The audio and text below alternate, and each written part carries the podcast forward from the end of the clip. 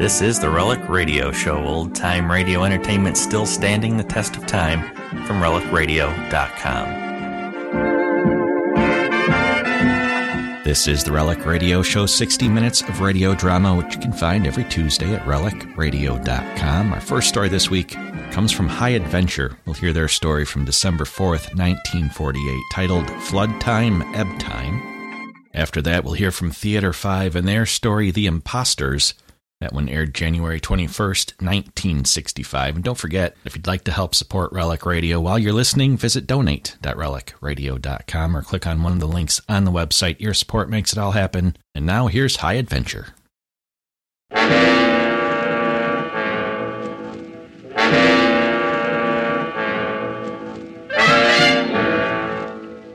Take one man with an irresistible need. Add a woman with an immovable heart. Offer him the solution to the problem at the price of oblivion. The total reads High Adventure.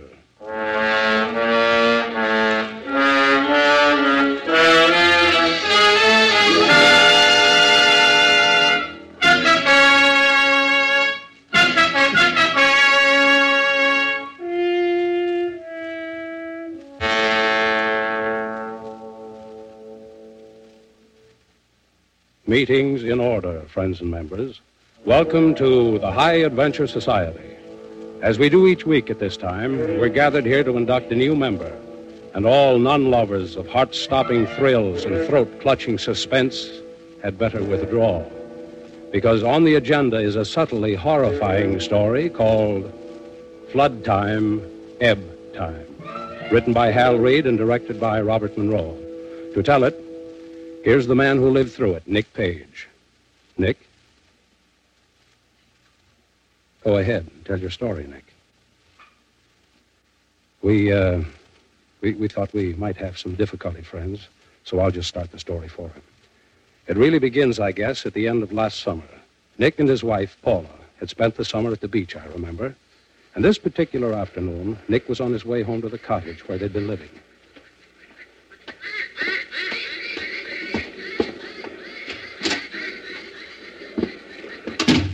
Paula. Oh. Hello, Nick. Well, the birds are leaving. I just saw some mallards flying south. Yes, now we'll really be alone. Be wonderful, won't it? Oh, yes. Wonderful. Remember our first summer out here? We felt so bad about the birds leaving, we'd have to go back to town. Oh. Who's that in the living room? Dad? Yes. You brought that stuff from the apartment. Well, aren't you? I've got some things to unpack. Well, let's see now. Spoons. One, two, three, four, five. Hello, Dad. Oh, hello, Nick. Well, thanks for bringing the things over. That's all right. We'll need them this winter. Uh, I want to talk to you about that, Nick. I took Paula to Dr. Davis today. Is he the nearest doctor? Yeah? I thought you were so worried about her.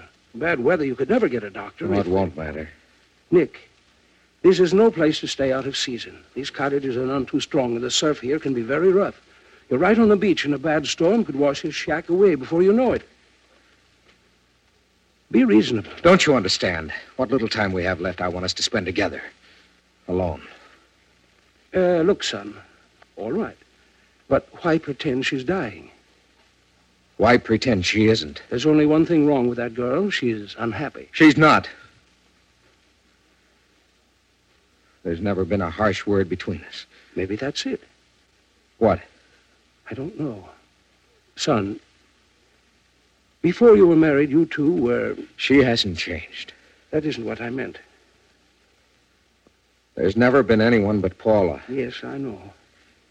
You don't understand. Don't I? We're happy together. Are you? Perfectly happy. Just let me alone. All your life. And you still do it. Do what? Close your eyes to whatever you don't want to see. What do you mean? Oh, forget it. Finished unpacking? No, I don't feel very well. Uh-huh. What did the doctor say? Finally got around to asking me. Well, I didn't know you'd gone. Doesn't know what's wrong with me. Nobody does.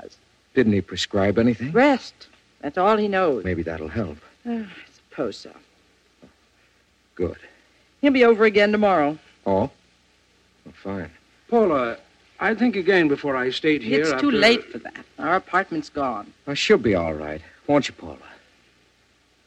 If anything happened to you, I. Yes, Nick. Get some bedding out of the storeroom, will you?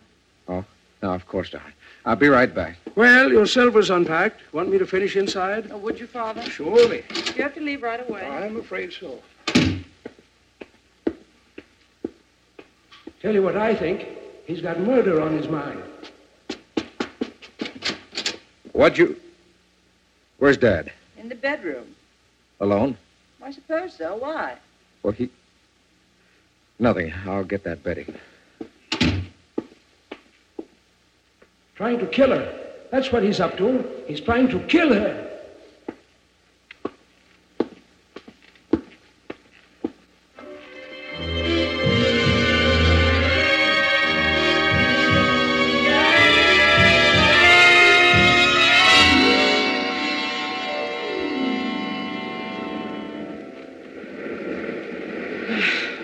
Doctor? Oh, can't you be quiet, Nick? Oh, don't be frightened, darling. Uh, Dr. Morley.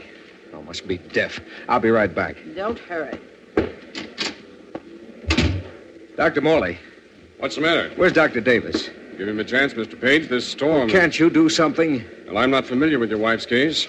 All I know is that Dr. Davis asked me to meet him here for consultation. Why isn't he here? You can't blame Dr. Davis. Oh, what do you mean? Living out here at the end of nowhere this time of year. December is no time. All right, all right. Keep watching for him. I can't watch for him. Talk to you, too. Murderer. That's a lie. What's that? I'm not a murderer. Who said you were? You think I couldn't hear you? Me? Nick, Is that? uh, where are you?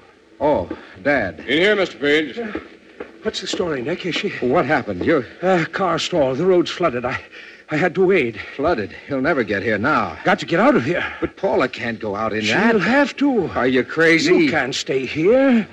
Doesn't matter now. House is liable to wash away. Doesn't matter now. Snap out of it, Nick. She'll die anyway. She'll die anyway. All right, we'll wait a few minutes. Maybe Davis will get here yet. And you're sure Paula's up? I'll go talk to her. Doctor, Yes. it's no use. He won't come now, not in time. How, how much longer has she got? Now, Mr. Page. Don't. I know she's dying. Isn't she? Well, I'm not familiar with the case, but I certainly wouldn't say that she was How, tied. how much longer will she live? Can she last out the day? We can't wait any longer. The house will go any minute. But Paula, I- she's asleep. asleep. You sure she? About time that hypo I give. That was the house next door. Nick, get Paula. I'll let her die in peace, can't you? Doctor, can you wake her? I'll try. Mrs. Page. Oh, don't shout at her like Wasted that. enough time. All right, all right. I'll wake her. Paula. Wake up, darling. You can't wake her up like that. She's had a Shut up. Paula. Let me kiss you awake. Here.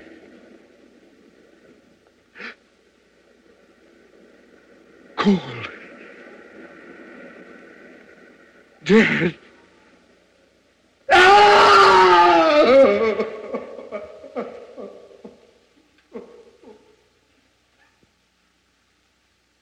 Nick, What? Nick, Oh, come back, Nick, Paula. come back.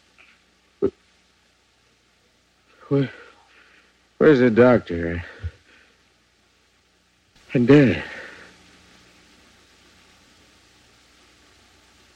What happened? Isn't it cold out there? Cold. Paula, It's nice and warm. Here, warm. come back. This way. I, That's right. Don't be afraid. Good. Come on, dear. That's right. Nick, Huh? No, no, don't stop there. Nick. Don't stop. Come all the way back. Come back to me. Nick? Oh, Nick, don't turn around and go away again. Don't go away again. Don't. Nick? Huh? Nick? Yeah? Have you seen what's going on outside? Oh, what do you mean? Come on, I'll show you. All right. See? See what? I don't... Oh, mallards. Oh, the birds are flying south. Yes, the summer's over. Oh, are you really as sad as all that? no, not really. But I'm sorry, that's all. Oh, about what? Going back to the city. Ah. I wish we didn't have to. Yeah, I know. Nick, someday let's not go back. Well, stay here all year round. Uh-huh. But these are only summer cottages. What do we care? Well, nobody stays here after September. See what I mean? Oh, Paula. You wouldn't be afraid Of what? being alone out here with me. Uh-uh. No telling what I might do. Sounds wonderful. oh, it's been a wonderful summer, Nick. Just like we always said it'd be, remember? Nick, Yeah? remember the first time we saw the cottage? Oh, from the cliff. Mm-hmm. You chased me, and we both fell down, and that was when I saw the cottage. yeah. That's crazy, kids. We were wonderful. We were going to be married that June and spend our first summer here, and there wasn't going to be a war, and the world was our oyster. Fine couple of prophets we were. Oh, Nick, we did have to wait so long for that first summer, didn't we? I should have married you that June, Ed. It doesn't matter now. No. As long as we've had our first summer, after all. It's gone so fast. It's over so soon. My favorite summer, 1946. Memorizing dates again. Mm-hmm. I could press flowers instead. No, thanks. That's that's even sillier. Oh, you think I'm silly? Oh, you're not so bad. You're not so bad yourself. Thanks. Don't mention it. All right. You um, don't mind being married to me. Oh, hardly at all. Thanks. Don't mention it. All right. And what are we talking I about? don't know, do you? no. Nick, Huh? do me a favor. What? Kiss me. Come here.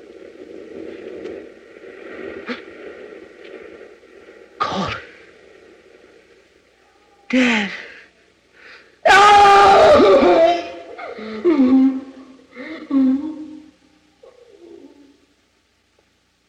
Nick, I kissed her. And she. What? Nick, come back. All the way. But- It's warm and safe, and nothing can hurt you here. Come on now. Yeah. Good. I knew you'd want to come back. That's fine. Come on. Nick. Don't stop, Nick. Keep on coming back. Nick. Oh, no. Don't stop. Nick. Nick, why do you turn away like that? Don't go away again. Nick. Nick. What? I thought you wanted to walk. Oh, all right. Nick, Uh huh.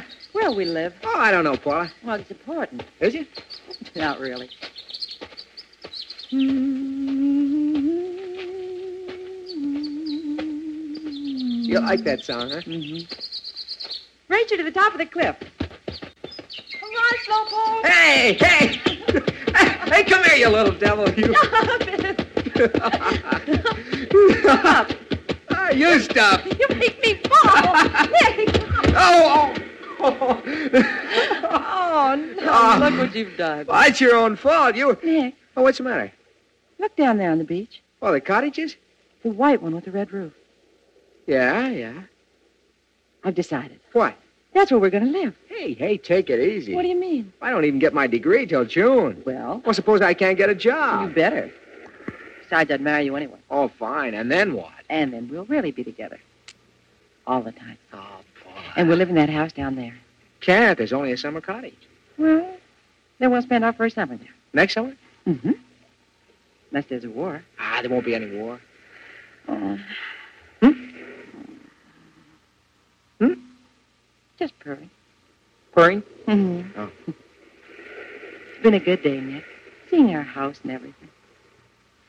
May 23rd, 1939. 1939. I'll show you how to make it a good year. Come here. Mm, lie still, Nick. You'll break the spell. Oh, what spell? Beast. For me? Yes, you. It's the way you made me. What? Before I met you, I was, I was just a scared little rabbit. Ha! Well, didn't I used to sit outside your house when you played the piano, too scared to go in and meet you? You did? Mm-hmm. But now, come here, I'll show you. Oh, no, you don't. Young lady, do you want to live in that cottage down there? Yes, sir. You want to marry me this June? Yes, sir. All right, then. You going to kiss me? Yes, Nick.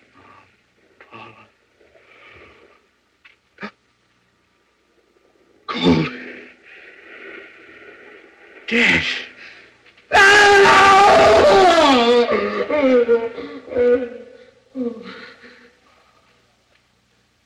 Nick, Yeah? I told you not to go away again. Now, come back. Yeah. That's right. Yes, that's fine. Nothing to be afraid of. Nothing to worry about. Just come back. That's right. Nick. I'm dead. I. Nick, don't stop. Don't turn away now. Not when you've come so close to me. Nick! Nick! Don't go away again. Not again, Nick. Doctor, Yes, see if you can rouse him. I'll try. Oh, Nick, now you'll have to start all over again. Mr. Page, come out of it. There's no use. Are you sure? Quite sure. Nick, can you understand me? We'll have to leave. Wait, Doctor, wait. Nick, we've got to get out of here. I, I can't carry Paul on you, too. You, you've got to snap out of here. Uh, I'll come back for you if the house. Uh, if I can. Are you coming? All right. All right. Don't stay there, Nick. Come back, dear. Maybe. Maybe I.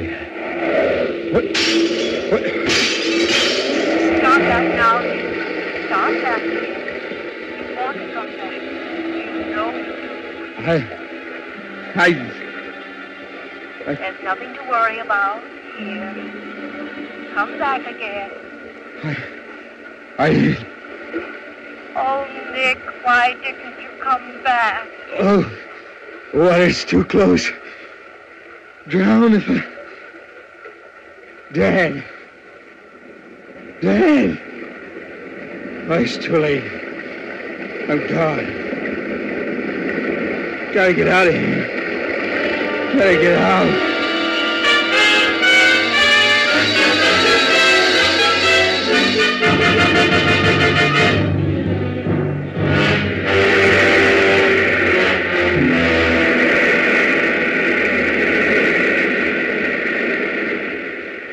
Ground. Charlie's ground.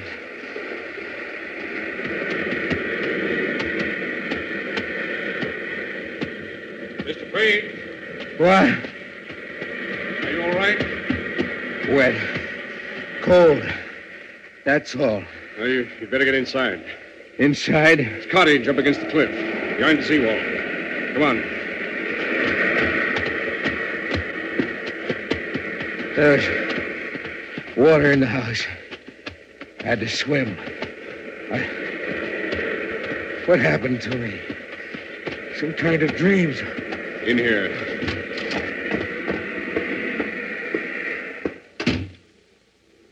Your wife's in the other room. She's. I know. I know. You want to see her? No. No, I couldn't. Well, Oh, you'd better get those wet clothes off. I kissed her. Then those dreams are. It's so real. It was a voice. Somebody's voice. She called me and I'd go, and then Paula would call me and I'd stop to see what she wanted. And that voice kept kept saying, "Come back." Heard it before. It was almost right up to her, and then Dad called me and I was drowning. Had to save myself. She sounded so nice. She said, warm, safe. Mr. Page. What? I think I understand. This is real, here and now. And you must hang on to it, like it or not. What? That other world is only in your mind. You live inside your mind, like crawling into a hole and pulling the hole in after you. Oh, Why, why would I? Well, from the small chance I had to observe your relations with your wife, my guess is the kind of life you had you couldn't stand. You thought you were stuck with it. Paula, it was perfect. That's how it starts blinding yourself to the truth. Paula was always perfect. In your dream world, she is. But that isn't your wife. That's the woman you always wanted her to be. The way I wanted her. Every time I kissed her, she was. Of course. There's always something like that. That's what your mind did to punish itself. Punish itself. For what? Well, let's talk about that later. For what? For wanting her dead. You're crazy. You're crazy. Why'd you convince yourself she was dying? She was. No. Neurotic, that's all. Davis put you on the case. That's my specialty. Nervous and mental cases. Crazy old fool. She's dead, isn't she? Dead? She's healthier than I am. She's alive? Of course. She's asleep in the other room. That's what you told me before. And when I kissed her. I gave her a hypo this morning. It's a wonder she stayed awake as long as. Just a minute. Gotta see. Paula! Breathing. Wake up, darling. Mm-hmm. I thought you were dead. I thought you were dead. What place is this? It doesn't matter. Let me. Be careful, Mr. Page. Go away, Doctor. When you kiss her, it's quite plain how she feels. Shut about up. What's he talking? Forget him, darling. Let me tell you how much Now I, let me sleep, will you? I understand. Later. Yes, later. Of later. course, darling. Close your eyes and All right, kiss me. sleep tight, darling.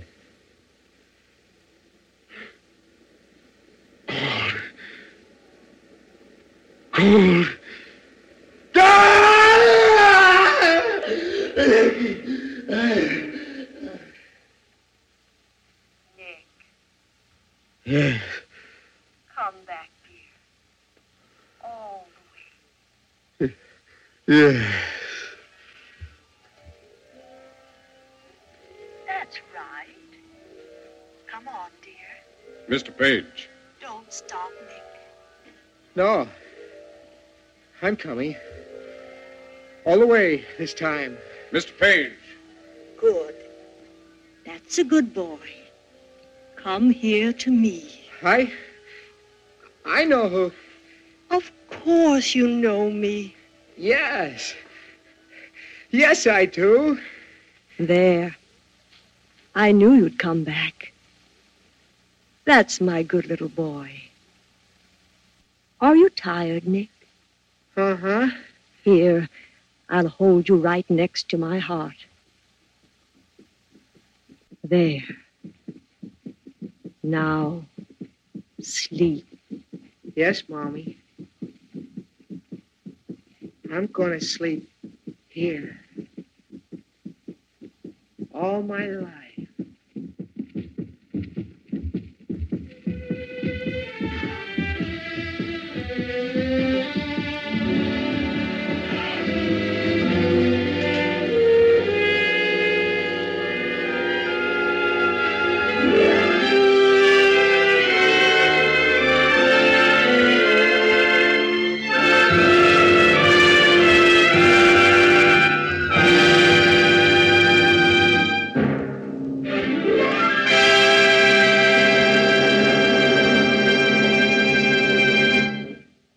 Flood time, ebb time. Another strange story of men and women that only can be called high adventure. Thank you, new member, and we'll place your story in the archives of the High Adventure Society and mark it hold for future publication. And at next week's meeting, friends and members, we're going to the big city for our story of action and suspense with Juniper Bush, which concerns itself with a man who lay unnoticed for 39 hours, 10 feet from civilization. His life dependent upon a single blade of grass. It's Juniper Bush. Next week on High Adventure.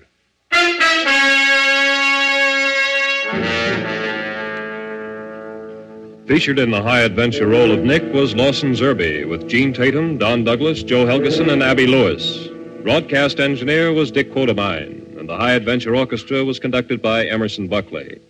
Remember, next week, Mutual presents Juniper Bush, a big city story of high adventure. This is the Mutual Broadcasting System.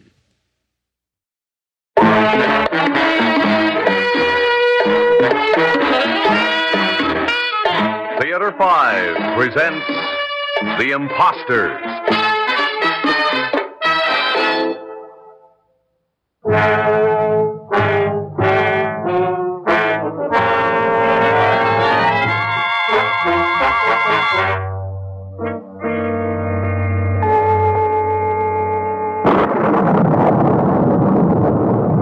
Taxi! Uh, t- Taxi! Taxi!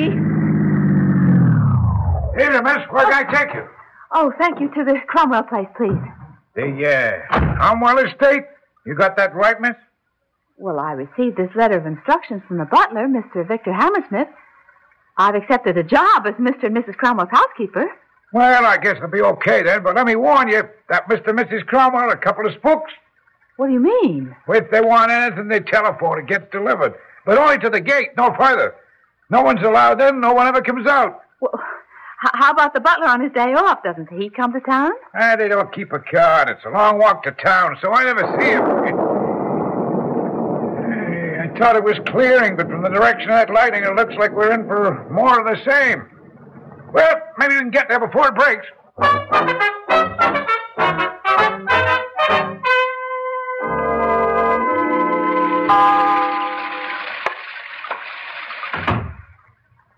Set your bag down there.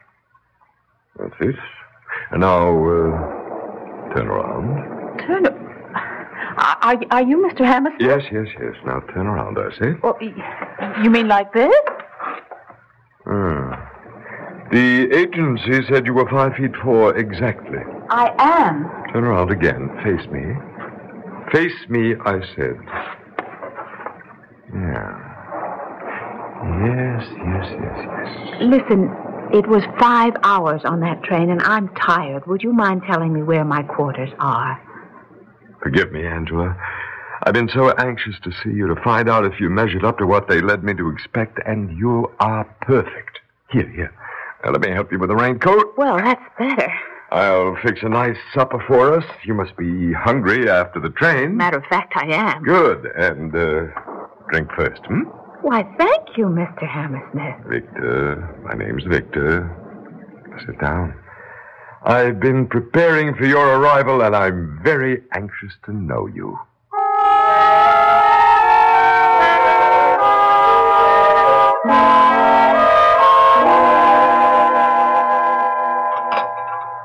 Mm. Well, when you mentioned supper, I expected a few cold cuts, but this was fit for a queen. Thank you, Victor. I'm very glad that you can truly appreciate good food and excellent wine. Uh, you remember that was another of my requirements. Yes, my height, my education, my tastes, my ambitions.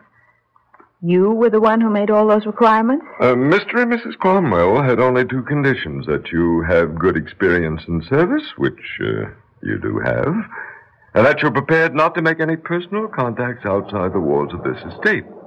You agreed to that in your notarized statement. I sure did. Look at the salary I get in addition to room and board. So, uh, you accepted for the money. $600 a month is good pay. Why are you content to stay cooped up behind these walls? For the same reason you just gave me money. I see the possibilities of becoming a very rich man. Here? As a butler? We'll have a great deal more to talk about after we know each other better. Good night, my dear. All right, Victor. Good night.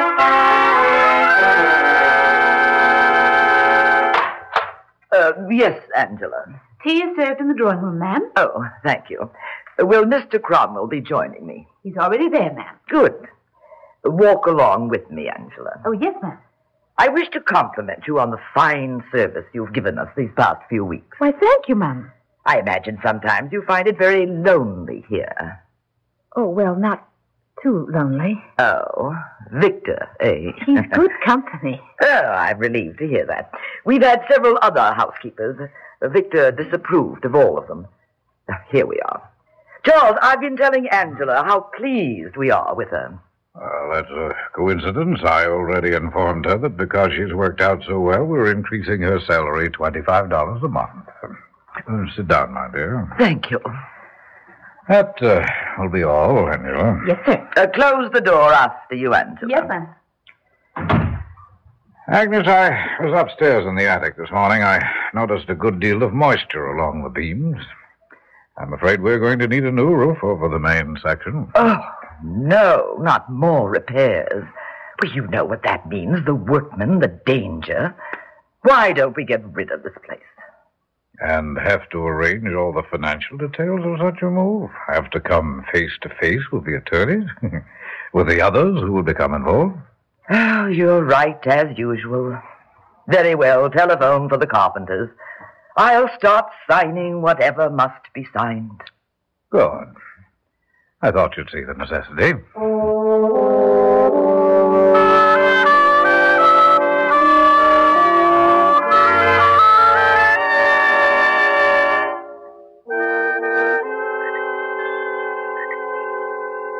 Oh, Victor. I never thought I could feel this way about anyone. I love you, Victor. So, uh, now you have two loves, hmm? Two? No, just you. No, no, no, no. Two. Me and money. Or am I wrong? You are right, my dear. Oh, to have both, I would want nothing more. You can have both. We can get married and we can be rich. Oh, Victor, you don't have to hand me a line. No, it's true, Angela. It's true. What are you talking about? I've got it all worked out down to the finest details. It's absolutely foolproof. It just depends now on you. Well, if that means marrying you, my darling, I will agree to anything. Anything, Angela? Anything? Would you agree to uh, murder? Did, did, did, did you say murder? How would you like to be mistress of this place, to own the fortune that belongs to her? Victor, how could we ever do that? By following my plan. It's a perfect setup, Angela.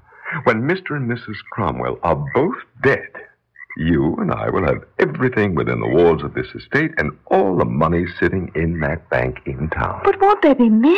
Won't the police come searching? Not if we make no mistakes. You see, Angela, you and I will become Mr. and Mrs. Charles Cromwell. What do you mean? Well, can't you see the resemblance between Mr. Cromwell and me? Well, yes. And you resemble Mrs. Cromwell. I made very sure before I hired you, you remember? Yes, I do. But suppose other members of the family show up. Suppose there are doubts about us. I've checked her carefully. There was a brother, but he died last year. He left his money to the Cromwells. But now there are no relatives. I'm a very skillful forger. I can sign his name so that even he can't tell the difference. I tested him once. I'll teach you how to forge her signature. You see, all transactions with their attorney, with their bank, or their contacts with the world outside these walls are made through the mail. Well, it sounds perfect. Yeah, but it gets better. No one is certain any more of exactly what they look like. The fools have built their own little world within this estate only as it's going to turn out, my dearest Angela. They built it for us.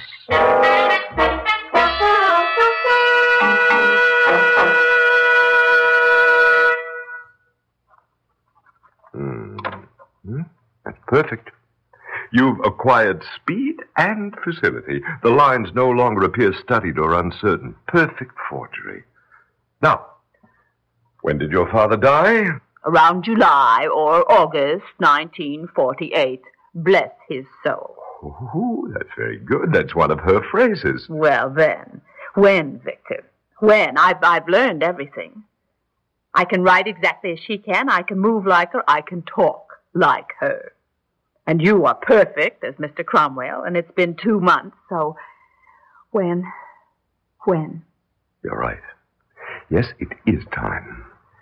Very well, I'll, I'll, I'll say you're indisposed. You can stay in your room, touch a virus. I'll serve them dinner. Roast capon with wild rice, a robust red burgundy, and arsenic. Tonight? Tonight.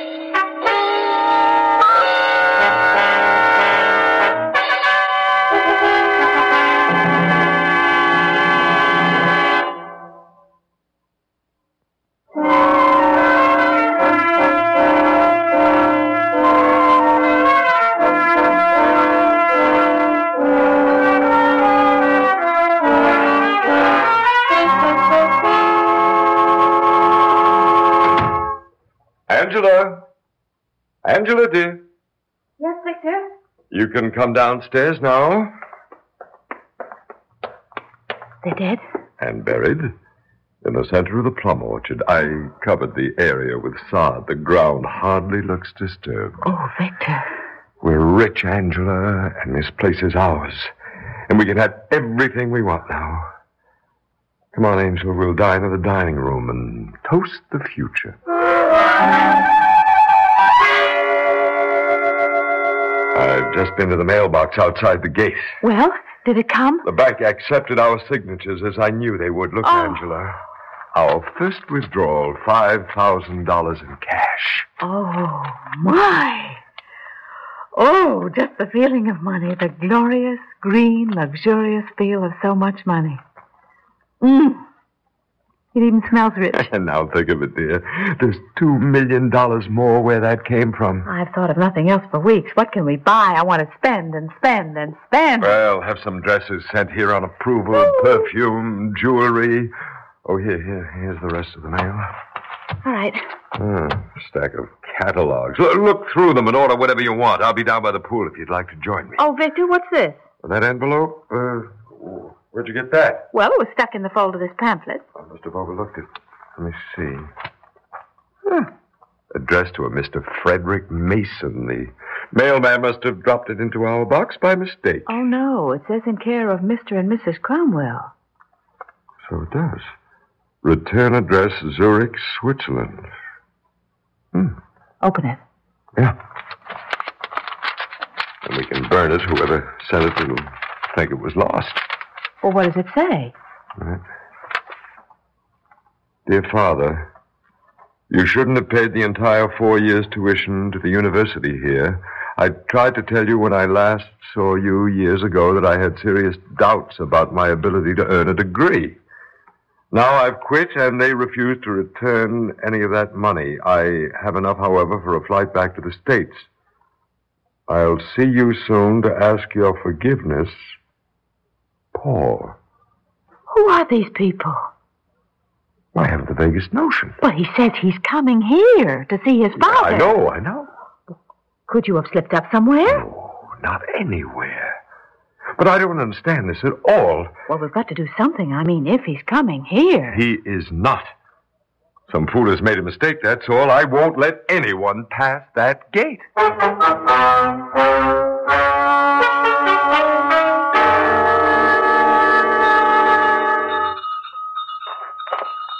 Who is it? Who's out there at the gate? Father? Is that you? Hey, please, take that flashlight off my face. I can't see. I am not your father. No one lives here but my wife and myself. Oh, Mr. Cromwell, I- I didn't recognize your voice. I'm sorry to disturb you. Who are you? Paul Mason. If you'll just tell my father that I'm I here. don't know you or your father. But you must. I'm Frederick Mason's son. You know, the butler. The, the butler? Well, it's been a long time since I visited Dad, a- and I guess I have grown. I. I have no butler here. You haven't? Well, when did Father leave? What? Well, it must have been very recently. If you'll just give me his forwarding address. Young man, I never even heard of your father. What? Now, if you'll just get back into your taxi. Well, over just there a and- minute, Mr. Cromwell. Well, you're making a mistake, Oh, sir. no, my young friend, you're the one who's making a mistake. Now get out of here and stop bothering me.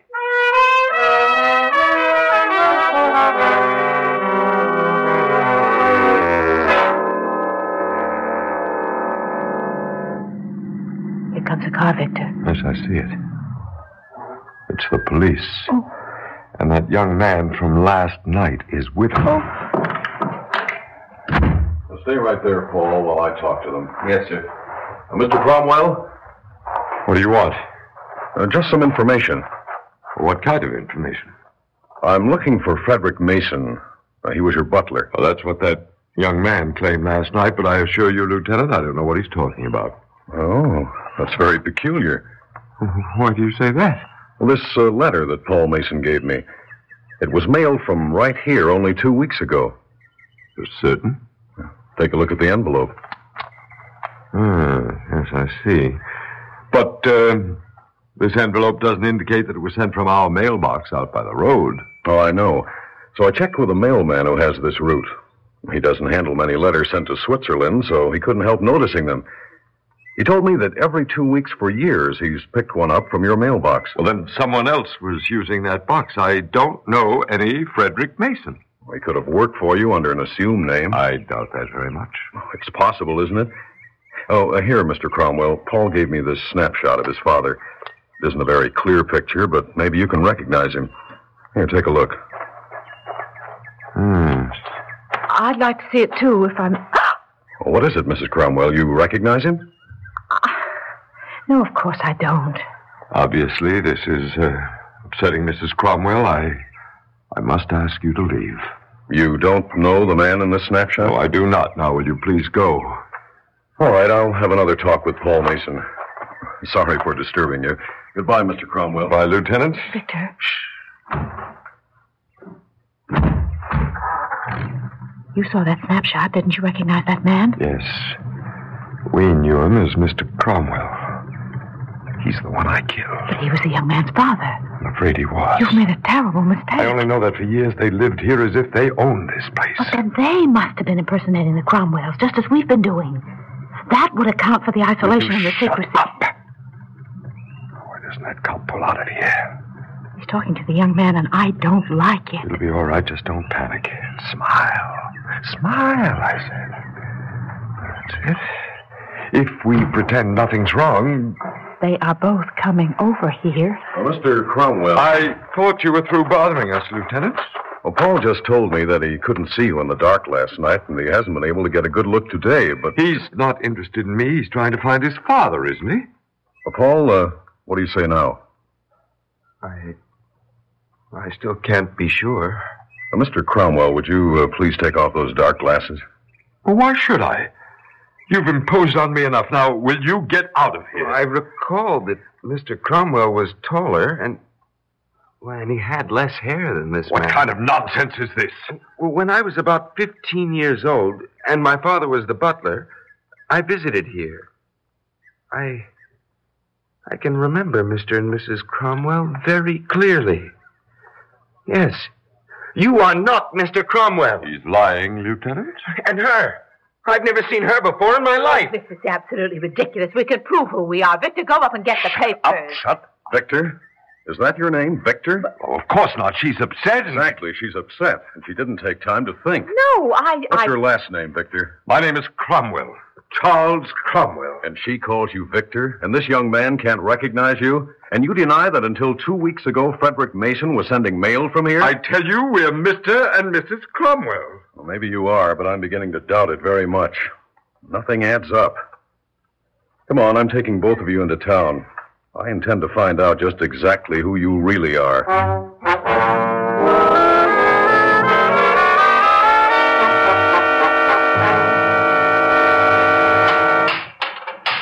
All right, you two, come out of that cell. You're finally letting us go. Oh, You're satisfied now that we are Mr. and Mrs. Cromwell. No, I'm taking you over to Judge Slater to be booked for murder. Murder? Oh, that's ridiculous. Is it? We took up the cement floor in the basement. We found the bodies. Cement floor. A man and woman killed by gunshot about four years ago. From dental charts, we've identified them as the real Mr. and Mrs. Cromwell. Lieutenant, you can't book us for the murder of Mr. and Mrs. Cromwell. That's impossible. Is it? You said they were killed about four years ago. Well, four years ago, I was finishing a term in Atlanta for forgery. Yes, I know. We've got your records. But I thought you said that. Oh. We also did some digging in the plum orchard. We found two more bodies, recently killed by arsenic. Paul Mason has identified his father. Those victims were murderers themselves who impersonated the Cromwells. They're the ones you killed. We'll have no trouble proving that. And you figured this for years, you said. No one would ever know. A perfect setup. Well, It was, it was.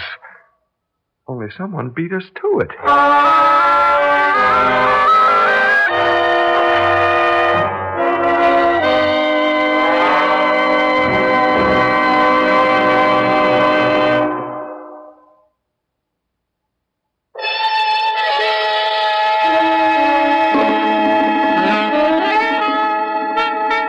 Theater 5 has presented The Imposters, written by Peter Fernandez, produced and directed by Warren Somerville. In the cast, Arnold Moss, Leslie Woods, Claudia Morgan, Jeff David, and Ian Martin. Audio engineers Marty Folia and Neil Foltz. Sound technician Ed Blaney. Script editor Jack C. Wilson. Original music by Alexander Vlastotsenko. Orchestra under the direction of Glenn Osser. Executive producer for Theater 5, Ted Bell. We invite your comments. Write to Theater 5, New York 23, New York. That's Theater 5, New York 23, New York. This is Fred Foy speaking.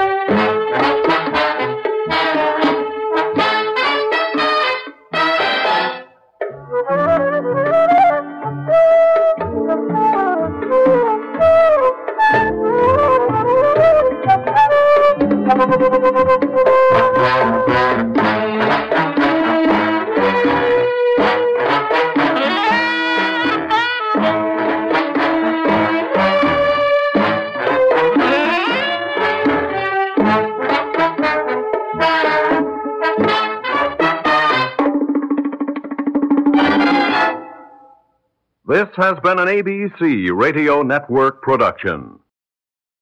That's the Relic Radio Show for this week. I hope you enjoyed it. You can find more from High Adventure, Theater 5, and thousands of other old time radio episodes at relicradio.com.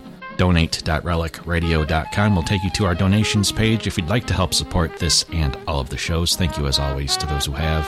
Thanks for joining me this week. Be back tomorrow with Case Closed, and next Tuesday with another episode of the Relic Radio Show. Thank you.